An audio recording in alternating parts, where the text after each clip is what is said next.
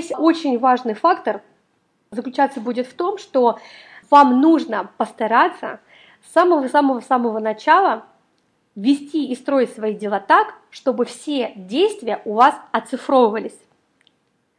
У вас оцифровка бизнеса потом снимет, друзья мои, огромное количество проблем. Когда мы бесконечно передаем из уст в уста, да, так сказать, информацию о том, как нужно работать, где нужно работать, на каком участке специалисту, а он, не дай бог, уволился, да, или не справился с работой, вы его меняете, или еще что-то происходит, Получается такая история, что вы чувствуете себя как попка-дурак потом бесконечно. Попка-дурак. Приходит новый сотрудник, вы опять ему это рассказали. Ты понял, что делать? Понял. Пошел и не сделал. Да, вы находите следующего человека или следующего подрядчика.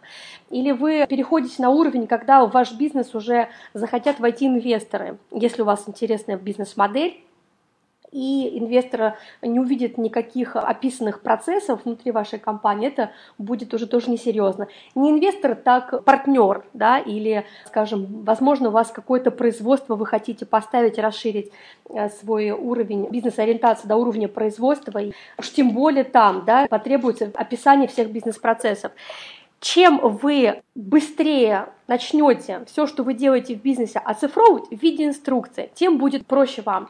Ну, как это выглядит? То есть вы э, знаете, как, вернемся к тем же кадрам, вы знаете, как находить себе быстро команду. Вы пишете алгоритм. Первый шаг, второй шаг, третий шаг, четвертый, пятый, шестой, седьмой. Какие-то ремарки. Сделайте вот так, сделайте вот так. Просто ремарочки.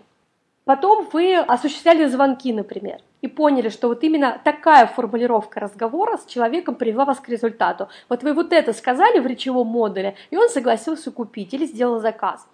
Вы взяли, написали инструкцию, то есть я сделал вот это, вот это, вот это, сказал вот так, вот так и вот так и вот так. И так далее и тому подобное. И у вас, в принципе, должно быть описание всех-всех процессов, которые только есть. И особенно детализированно это нужно делать для сотрудников. Когда на однотипном участке бизнеса должно быть несколько людей, конечно, без инструкции здесь вообще никак не обойтись. Я вижу здесь комментарии про инструкции для сотрудника должностной обязанности. Я сейчас немножко говорю даже не об этом, друзья, а о том, что должны быть должностные инструкции, это само собой. Но именно записывание процессов, как вы получаете успешный результат – полученный из вашего опыта. Это даже не сколько инструкции, сколько некоторая корпоративная политика уже получается.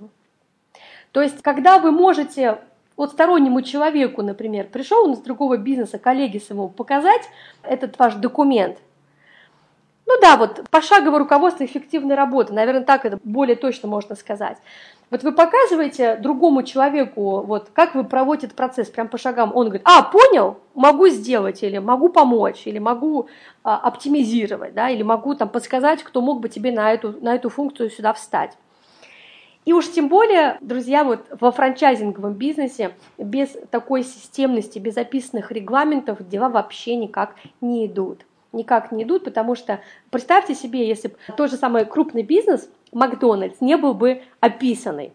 Вот приходит один сотрудник на работу, да, захотел там пирожок в одну сторону положил, захотел коробочку не в мусорку там выбросил, а куда-нибудь там положил, да, сверху на котлету, или там пришел, не одел фартучек, да, или забыл холодильник включить перед выходом или наоборот выключить и так далее и тому подобное.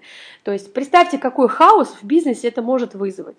Я уж молчу про те ситуации, когда действительно, получается, ты вот открываешь новое направление, ты сам в нем еще не разбираешься, взял себе человека в помощники и говоришь ему, так, разберись в этом вопросе, так, напечатай мне статью, собери информацию, напечатай статью, договорись с издательством, чтобы ее опубликовали, ты сам никогда этого не делал, и человек тоже этого никогда не делал.